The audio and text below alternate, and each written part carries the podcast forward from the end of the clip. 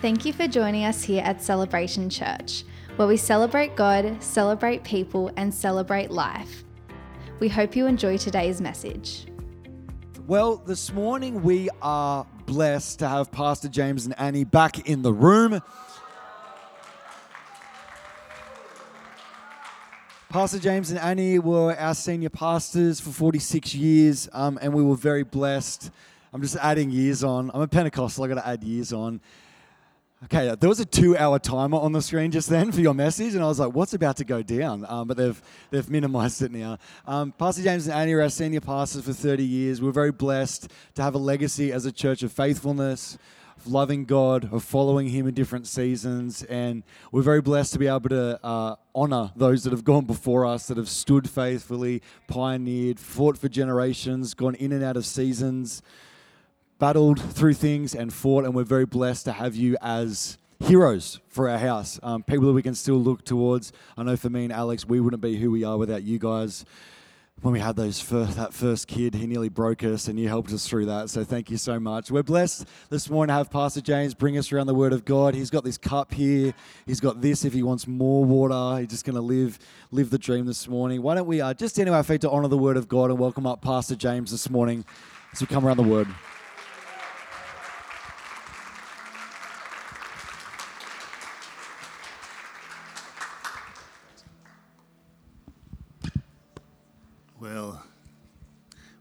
Good morning, everybody.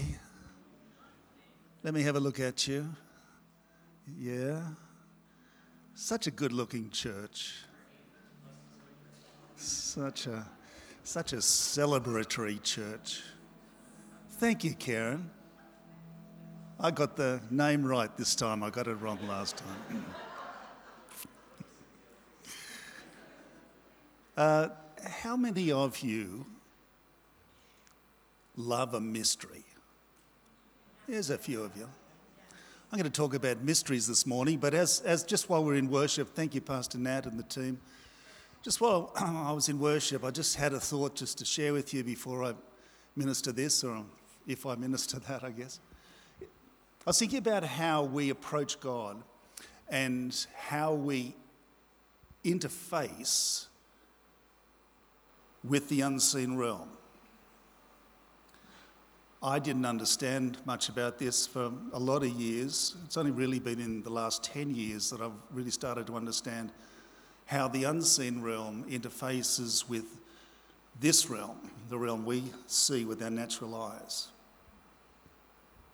And I was just thinking this morning to encourage you to, can, to open and expand your facility to engage God. Because a lot of believers only really ever engage God with their, with their thinking. And so they process things like teaching and worship and exhortation through testimony and just doing their Christian life just with their mind and with their intellect. And they are taught a lot of information up here, and that's important. But there is a, a way that we can engage God in a far deeper reality than just that. And I think it's a shame that we're not taught more about it. I wasn't. I had discovered it myself as the Holy Spirit sort of led me down a path some years ago.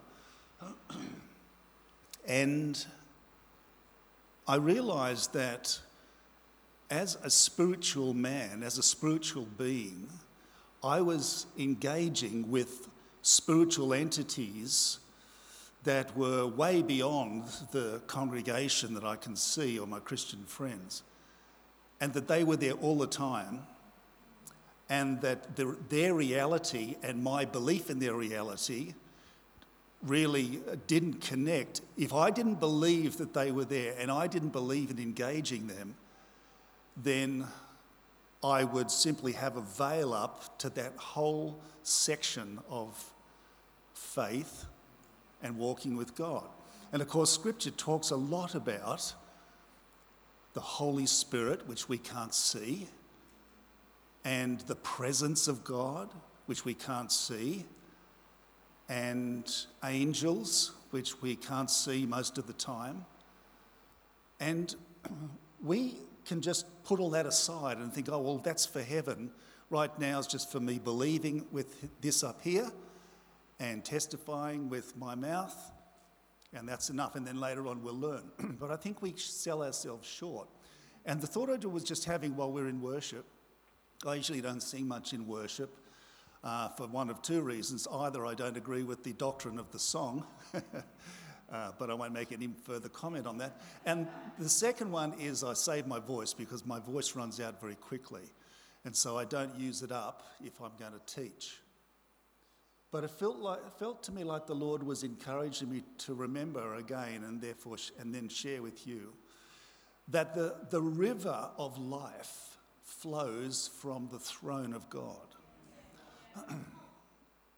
it's, a, it's flowing from the throne of God down, if you like, just perceptually down, through a place called Eden. Paradise, first of all, I guess, or Eden maybe is another term. Eden is a, is a, is a geographical location. In a part of Eden was a garden which we call the Garden of Eden. And that was in the east of Eden, if you read the scripture. So the Garden of Eden was just a little part of Eden. And the river flows through Eden and makes its way into the believer's heart. And out of the believer's heart flow rivers of living water. So when we engage the realm of the Spirit, there is something that doesn't come to us from through our mind. It doesn't it's not filtered through our thinking, it enters us in our spirit and flows out of us. So when we're worshipping, we worship with our mind, but there is a realm where we also flow out of the innermost being, the river of life. When you watch practice, practice the presence of God like that. Practice the presence of unseen beings. Practice being in the throne room, which, according to Hebrews 10, tells us that we're, at, we're there right now. We're in the throne room right now. We're in this building here right now. So, Father, I just pray this morning that the reality of the kingdom would birth in us in a fresh way and the river would flow out of our innermost being. And may we engage and encounter the beings of the kingdom that are all around us. May there be angelic visitation for the believers this morning. And may you, Jesus, be Lord of the church in a way that manifests so markedly and powerfully that we would all leave this place refreshed. May we learn to engage in and out of the kingdom of heaven. Thank you for your encouragement and thank you for the beings of the kingdom that cheer us on here this morning and are surrounding us as a cloud of witnesses according to your word.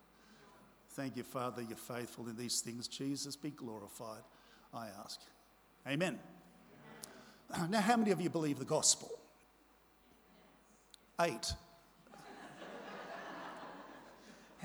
Try again. How many of you believe the gospel? Yeah. We'll see.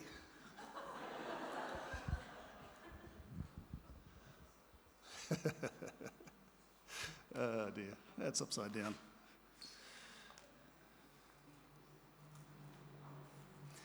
A few weeks ago, I did have the joy of being here with you, and I talked to you about a few things. I talked to you about the great something or another, and uh, the great thought, and also the great um, place.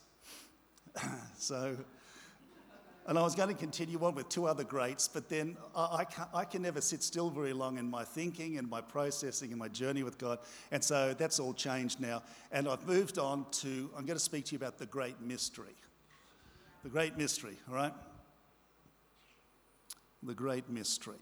Ephesians chapter 1, verse 3 to 9. And as a believer, you are allowed to get excited. You don't have to call out or anything, but inside of you, let the river bubble up. Now, listen to this. Ephesians chapter 1, verse 3 says this. Blessed be the God and Father of our Lord Jesus Christ, who has blessed us with every spiritual blessing in the heavenly places in Christ, just as He chose us in Him before the foundation of the world, that we should be holy and blameless before Him in love. He predestined us to adoption as sons through Jesus Christ to Himself, according to the kind intention of His will, to the praise of the glory of His grace, which He freely bestowed on us in the beloved. In Him we have the redemption through His blood the forgiveness of our trespasses according to the riches of his grace, which he lavished on us. In all wisdom and insight, he made known to us the mystery of his will, according to his kind intention, which he purposed in him. We learn from that a number of things. I'll just put, give you four of them. The first thing we learned is that he chose us before the foundation of the world. Next, he predestined us to adoption as sons. Girls, you're invited into that. We're all sons in the kingdom and we're all the bride of Christ. So we get it, it gets evened out. He redeemed us, thirdly, from the, our sinful state by the covenant of his shed blood. And he made known to us this mystery called the mystery of his will. Now, the omniscience of God, which is the all knowledge of God, allows for our existence to be known by Him before the creation of the world. Now, if you just think about this meta, metaphysically, if you think about this just with a natural mind, it doesn't really make sense. But God knew us before the foundation, before creation, before the world began, and it was at that point that God chose you. He chose you then to be sons, and He chose that you should be bought, or that we should be bought into the family with God. We, weren't born to serve. Now you'll think, well, the greatest in the kingdom is the, is the servant of all. True. But you were not chosen by God to serve. You were chosen by God to have relationship. One of the, one of the key things that I think we need to, to talk to people about when they first believe and they're new to the things of Scripture we need to talk to them about sonship before we talk to them about service.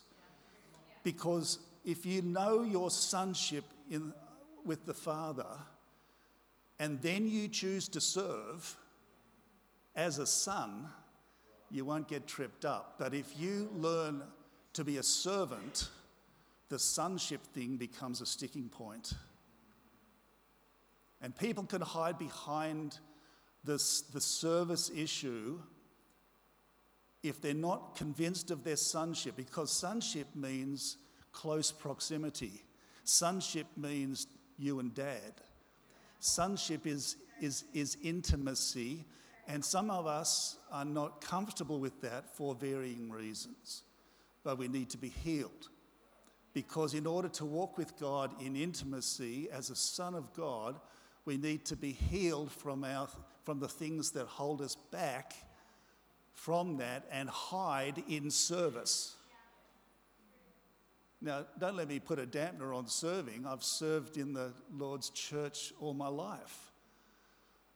And, I, and we need people to serve in the church. We need people to serve in the mission field. And we need people to serve to care for people in our community.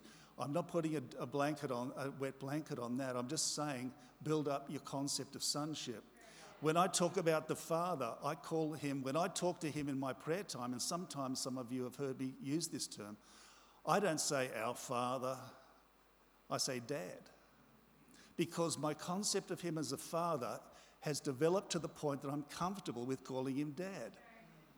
Now, He's also God, He's also Almighty, He's also all the other things. But guess what? Little son here can come and get up on his knee anytime. I can get through all the, the, the minders in heaven's court and I can get in and sit on his knee and enjoy him as dad. No angels can do that. But he has chosen us to be that.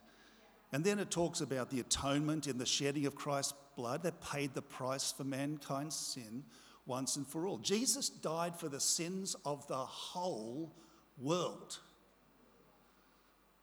That price has been paid. If I, if I paid the price for everybody's uh, dinner at every restaurant in the whole world, then you could go, then, then, then you could go in there and you could eat and you'd never have to get your wallet out. Is that right? Jesus died for the sins of the whole world. His blood was shed for the sins of the whole world. I'm not a, I'm not a, I'm not a Calvinist that believes just for a few. That is not my belief system. There's, therefore, you won't get that from me. So, God is no longer, because of that, because he died for the sins of the whole world, he is no longer dealing with you or me as a sinner. He's not dealing with us as sinners. Now, that, that's going to come back and whack a few people in a minute. Uh, I hope. I hope. I hope you're one of them. And this is also the fulfillment when God is dealing with us as sons, not sinners. This is the mystery of His will. This is the fulfillment of that mystery that God was pleased to choose us despite of already knowing our failings and our frailties and in Jesus Christ his son to embrace us into the Godhead. Where are you destined? I love challenging believers because I used to believe like this. I used to teach about this. I'm going to be around the throne of heaven on the, in, the, in the great you know, sea of glass in front of the throne, worshipping forever and ever. And I say, well, that'll be nice for you. And I'll wave to you from my spot at the right hand of God in Christ. And I will ask you, what are you doing down there? Or because I'm humble and I just want to worship, I just want to worship God and He's too great and everything. I say, that's okay. You can have what you believe for. But I am in Christ. I am hidden in Christ. Paul says in Colossians, my life is hidden in Him, in Christ, at the right hand of God. the concept of our proximity to God will determine the level of the intimacy you allow him and you to go to. Now, oneness is a mystery. Here is the mystery of oneness. Jesus said in John 17, verse 20, I do not ask on behalf of these alone, but also for those who believe in me through their word, that they may all be one, even as you, Father, are in me and I in you that they also may be one in us. You know where that places you? That places you in me and us in Him and all of us in the Father. And therefore, you are placed, this is your. This is your proximity to relationship to God. You are placed inside the divine hug. You have the Father, the Son, and the Holy Spirit having a hug, and you're stuck in the middle. And you can't get out. You can't get out of this. You are in Him. This is Jesus praying. Do you, does any of you think Jesus' prayers were answered? Yes. The answer to that is yes. Jesus' prayers were answered. He prayed, Father, I want them to be in us just as I'm in you and you're in me. I want them to be in us. us in them. That is a mystery. That is the gospel. That is the reality of our belief system. But few either have been taught it or are prepared to accept it because we're all too humble. Do you believe the gospel, friends? Okay, let's move a bit further. Listen to this Peter, the Apostle Peter. Listen to this in Peter 1 3. Blessed be the God and Father of our Lord Jesus Christ, who according to his great mercy has caused us to be born again to a living hope through the resurrection of Jesus from the dead, to obtain an inheritance which is imperishable and undefiled and will not fade away, reserved for you in heaven, who are protected by the power of God through the faith for, through faith for salvation ready to be revealed in the last time. In this you greatly rejoice, even though now for a little while it's necessary if you have been distressed by various trials, so that the proof of your faith, being more precious than gold, which is perishable, even though tested by fire, may be found to result in praise and glory and honour at the revelation of Jesus Christ. And though you have not seen him, you love him. And though you do not see him now, but believe in him, you greatly rejoice with joy inexpressible and full of glory, obtaining as, the outcome of your faith the salvation of your souls. As to this salvation, the prophets who prophesied of the grace that would come to you made careful searches and inquiries, seeking to know what person or time the Spirit of Christ within them was indicating as he predicted the sufferings of Christ and the glories to follow. It was revealed to them that they were not serving themselves but you in these things which now have been announced to you through those who preached the gospel to you by the Holy Spirit sent from heaven. Things into which angels long to look. I want to suggest to you that you are an oddity to the angels that serve you. I think they love hanging around us. I sense, I sensed, I sensed the presence of God. We call it the presence of God. I just say it's an angel. I sensed an angel when I was there. And this morning, when I was praying to come in, I sensed angels around me. And they love being with me, I think. But they find me curious because they are not partakers of the mystery of the gospel. The term mystery, mysterion in the Greek, means people who have a secret known only to the people inside that group. Which means you have secrets given to you by God that angels do not understand yet. But they are learning and they're learning as they watch us, and they're learning as we interpret the scriptures, and they're learning as we walk with God and, what, and they see what God does in our life, and they bear testimony to it. And Peter is saying angels are longing to look into this mystery, and we are the revelation, we are the actual manifestation of this mystery. The Apostle Paul recognized that the problem in believers was that there is an inherent problem left over from our sin nature, and it's inferiority. And inferiority means we find it hard to accept the glorious gospel. We have, to, we have to tone it down to something that's either acceptable to the human mind or to religion or to just our inferiority. So we bring it down rather than magnifying it, rejoicing in it. And Paul recognized this. And so in Romans chapter 8, verse 1, he says this There is, there, there is now no condemnation for those who are in Christ. For the law of the Spirit of life in Christ Jesus has set you free from the law of sin and death. Now, you know what laws are. Laws are decrees that govern, govern our behaviour, govern our way. And the law of the spirit of death, We probably have some idea of what it is and where it originated. I think the law of sin and death originated when Lucifer fell. I think that's when it first kicked in. But there is a clear evidence of it in the story of the Garden of Eden with Adam and Eve.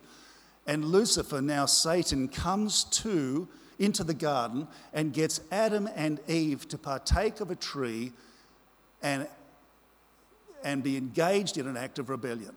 God said, Don't touch the tree.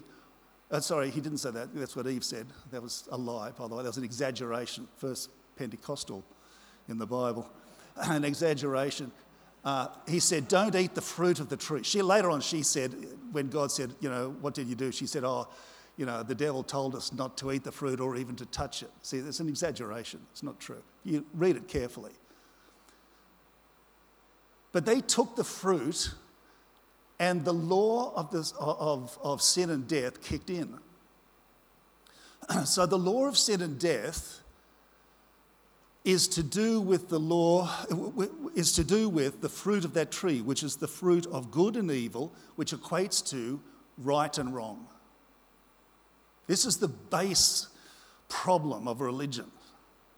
Religion thrives, it froths at what's right and wrong. I'm old enough to remember, I grew up in a church from a little boy. I grew up in a church. I'm old enough to remember when we were told that it is right to go to church and wrong to smoke cigarettes. So, of course, what did we all do? We went straight behind the church hall and lit up a Marlboro. right and wrong. It was right for me as a boy to engage myself in the church service. I sang in the choir for many years. And there was a communion rail at the front of the church, but I wasn't allowed to get over that rail because only the special people in the special gear got over the rail or past them. They had a gate, you didn't have to get over it. They went in and out. And I would sit in that church during the week, sometimes on my own. I was so drawn to the church, to where God was, the God's house. I was so drawn to it. I used to, on the way home from school, I would go into the church and sit there and just think about God. But occasionally I would get up to that rail, I'd sneak up, no one was there, and I'd look at the rail, and then I'd get over the rail. and I'd wander around and I'd sit. No, I didn't smoke in the church. I knew that. I knew that was wrong. But I, would kneel down. I'd sit there and I'd pretend. And I'd get up in later on. I'd get back over the rail and I'd get over to the get up into the big raised pulpit section and I'd stand up there as though I was preaching to the church. You know, I just loved this from a kid. I knew it was right to go to church. I knew it was wrong to get over that rail. I knew it was right to dress up to go to church, and I knew it was wrong to get a tattoo. Have you seen? No. right and wrong. I grew up with it, so did you. And there are rights and wrongs in our society that are very important that we learn. It's right to cross on the green signal when you're walking across an intersection. It's wrong to cross on the red signal. And you all do cross on the red signal. But there are reasons for those things. You can't do without those.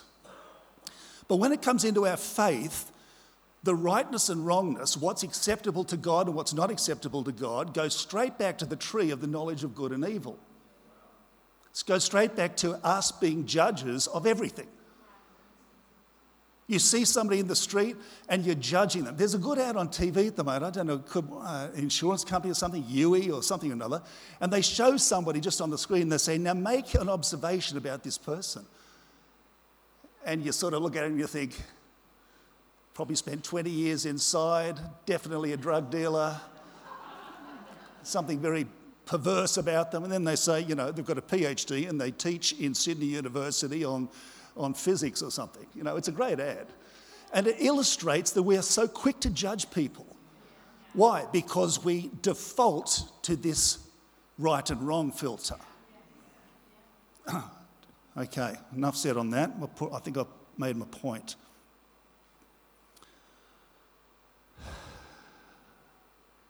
Anything that points to what you should or should not do behaviorally in order to please God is religion.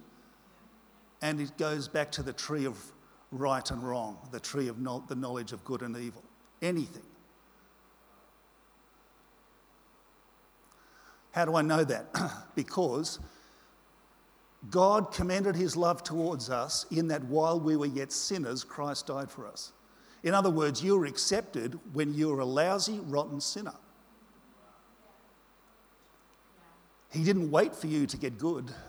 He didn't wait for you to give up smoking. He didn't wait for you to get rid of the tattoo. He didn't wait for you to apologize to the priest for getting over that communion rail. He simply accepted you.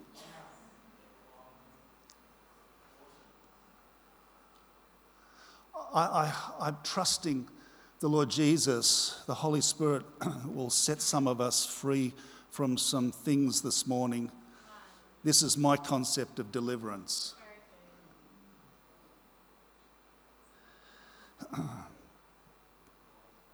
You see, this is why Jesus saw the law as our weak point. And under the Father's instruction, he became part of the human race. He yielded himself to death on a cross. He became the sin of the world, and he shed the blood and fulfilled the requirement of the law. And then he was resurrected from the grave, and in doing so, modeled for the first time the spirit of the law of the spirit of life in Christ Jesus. The new covenant in his blood swallowed up the old covenant and every covenant before it. Or, well, before it, yes. Swallowed it up, fulfilled it all, swallowed it up. I like to think of Jesus on the cross as being, uh, I can't think of a, of, a, of a positive term, so I'm just going to use the term we all know. I think of Jesus on the cross as a black hole, sucking every part of creation into himself.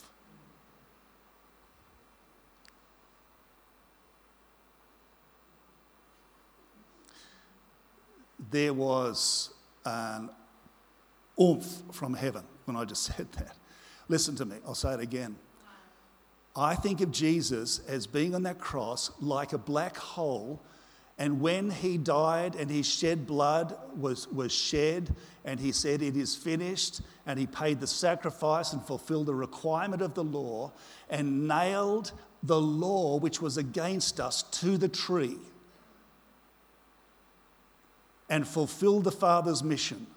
All of creation, not just sinners or some sinners, all of creation, all created beings, including the devil and his angels, everything in heaven and on earth and under the earth, got absorbed into the majesty and the authority of Jesus Christ. He said later on, All authority is given to me in heaven and on earth.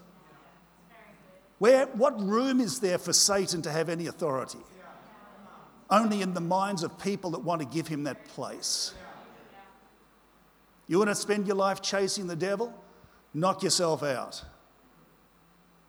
Or he'll probably knock you out. You give him the power, and he'll chase you down.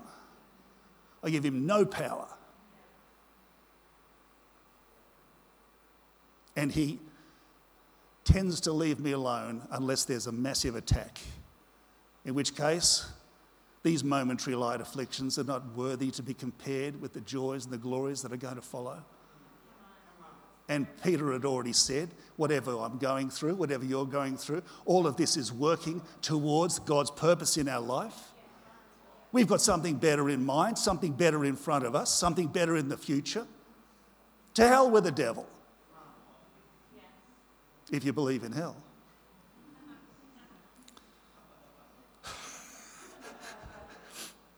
I didn't make a comment, Pastor Joel, I just sort of threw it out there.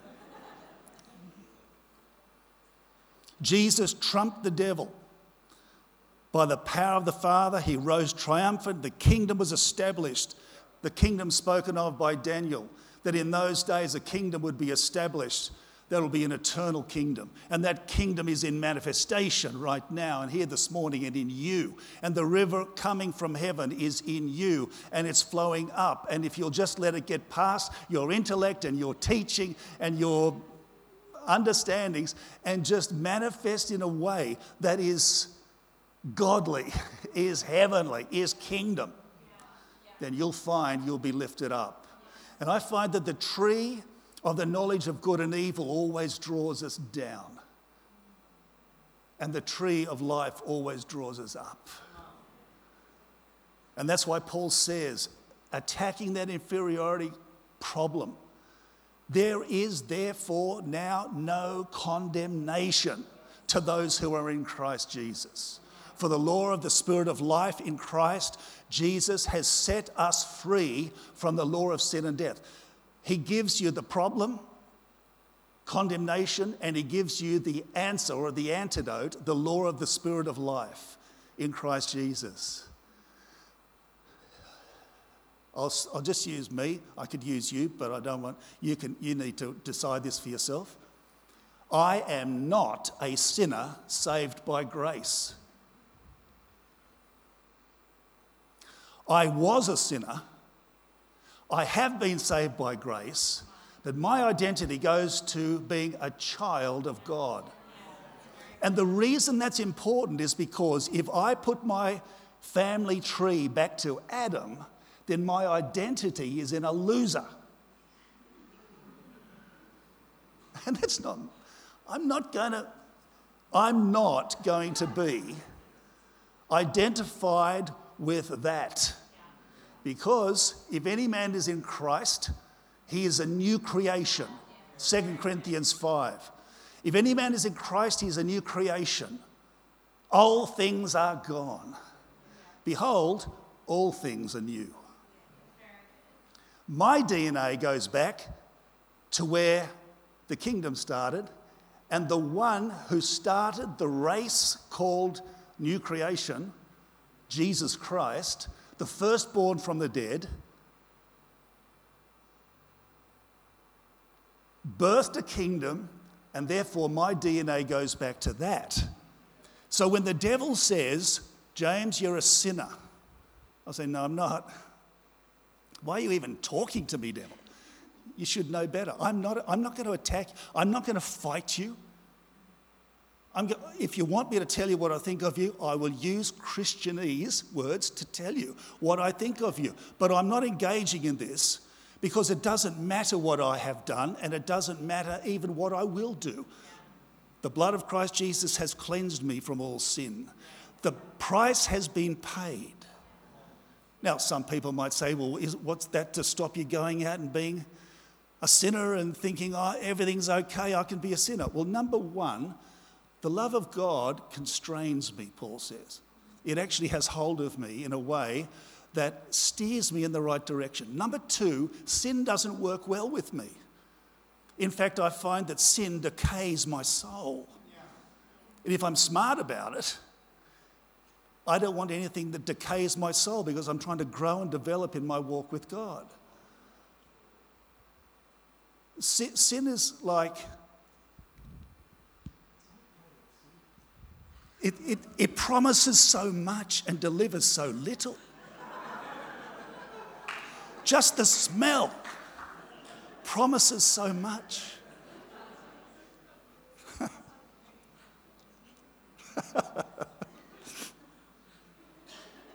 Send all correspondence to Celebration Church, South Nowra.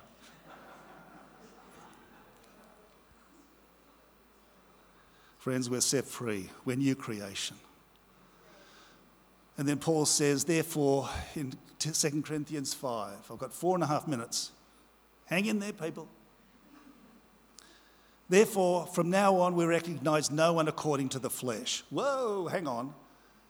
Isn't our whole world recognizing people according to the flesh? How many stupid TV shows are there of flesh manifesting in relationships, on boats, in houses? I don't know what the other ones are, but I know they're all, you know, listen, they, they, they we, therefore, From now on, we recognize no one according to the flesh, even though we have known Christ according to the flesh, yet now we know him this way no longer. Therefore, if anyone is in Christ, he is a new creature. The old has passed away. Behold, new things have come. Now, all these things are from God, who reconciled us to himself through Christ. Listen to it. And gave us the ministry of reconciliation, namely that God was in Christ, reconciling the world to himself, not counting their trespasses against them. Who's counting your trespasses against you? Now, maybe an old boyfriend or girlfriend or husband or maybe a teacher. Who's counting your trespasses against them? It's not God. And if it's you, dear friend, listen, my heart is with you. If it's you, please believe the gospel. Please believe the gospel. I still find myself defaulting to a, ha. they gave me another two minutes. That's great. I, I, I, still, I still find myself defaulting to things. And you know, something comes into my mind of something in the past, something I've done to hurt somebody or, or whatever, some mistake I've made. And, and I think, I say, oh, forgive me, Lord.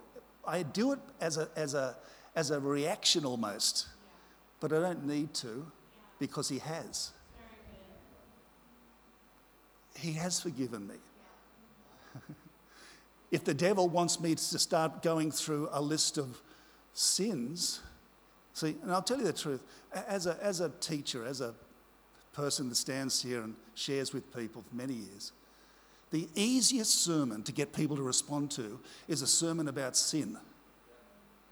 It's so easy to drill into people's sinful concepts in their minds.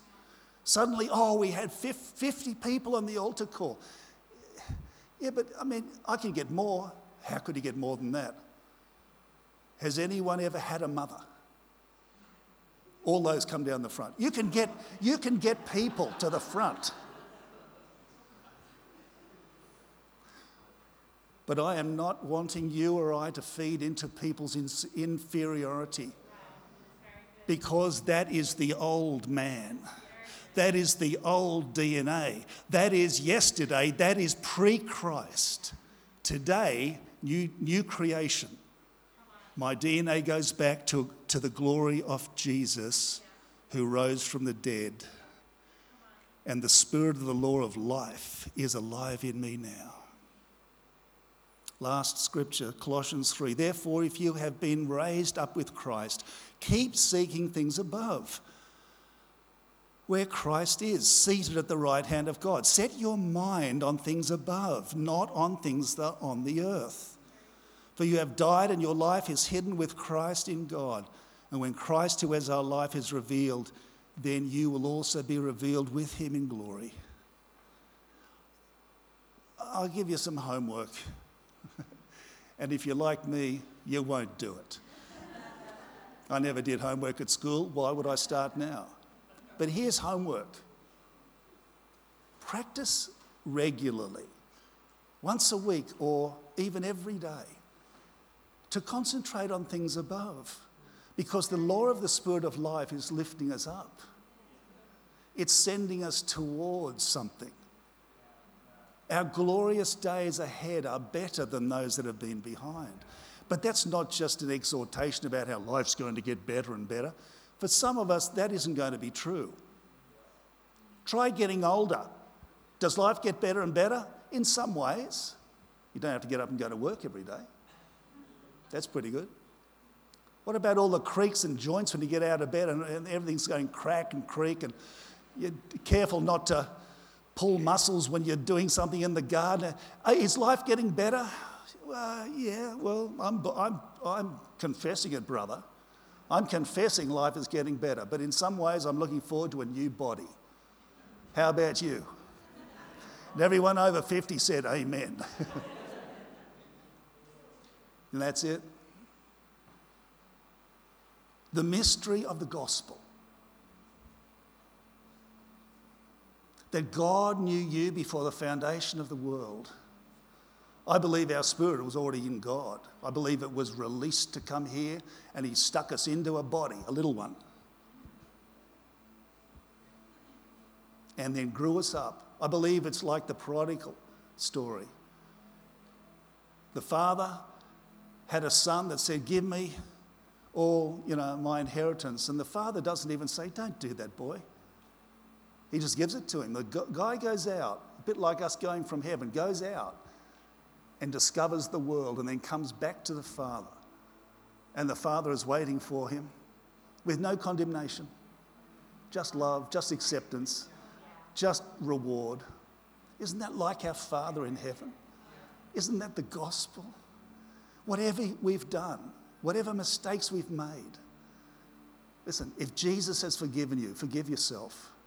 Get it right with people if you can. If you can help somebody get free of something, go and talk to them. Get it right with people if you can. And then trust that God has been so gracious that we can all just get on with life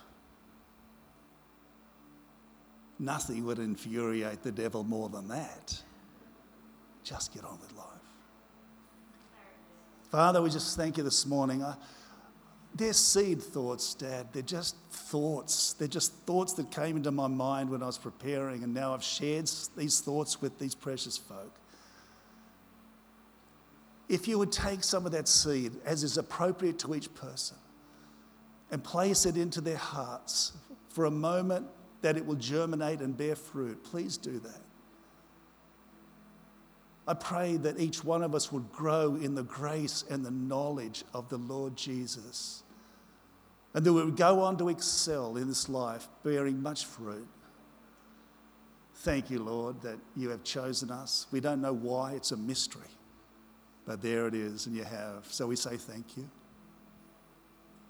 May many more come to a knowledge of Jesus Christ while they are drawing breath, I pray, through us. In Jesus' name, amen. We hope you were encouraged by today's message. If you would like to know more about our church, please go to celebrationchurch.com.au.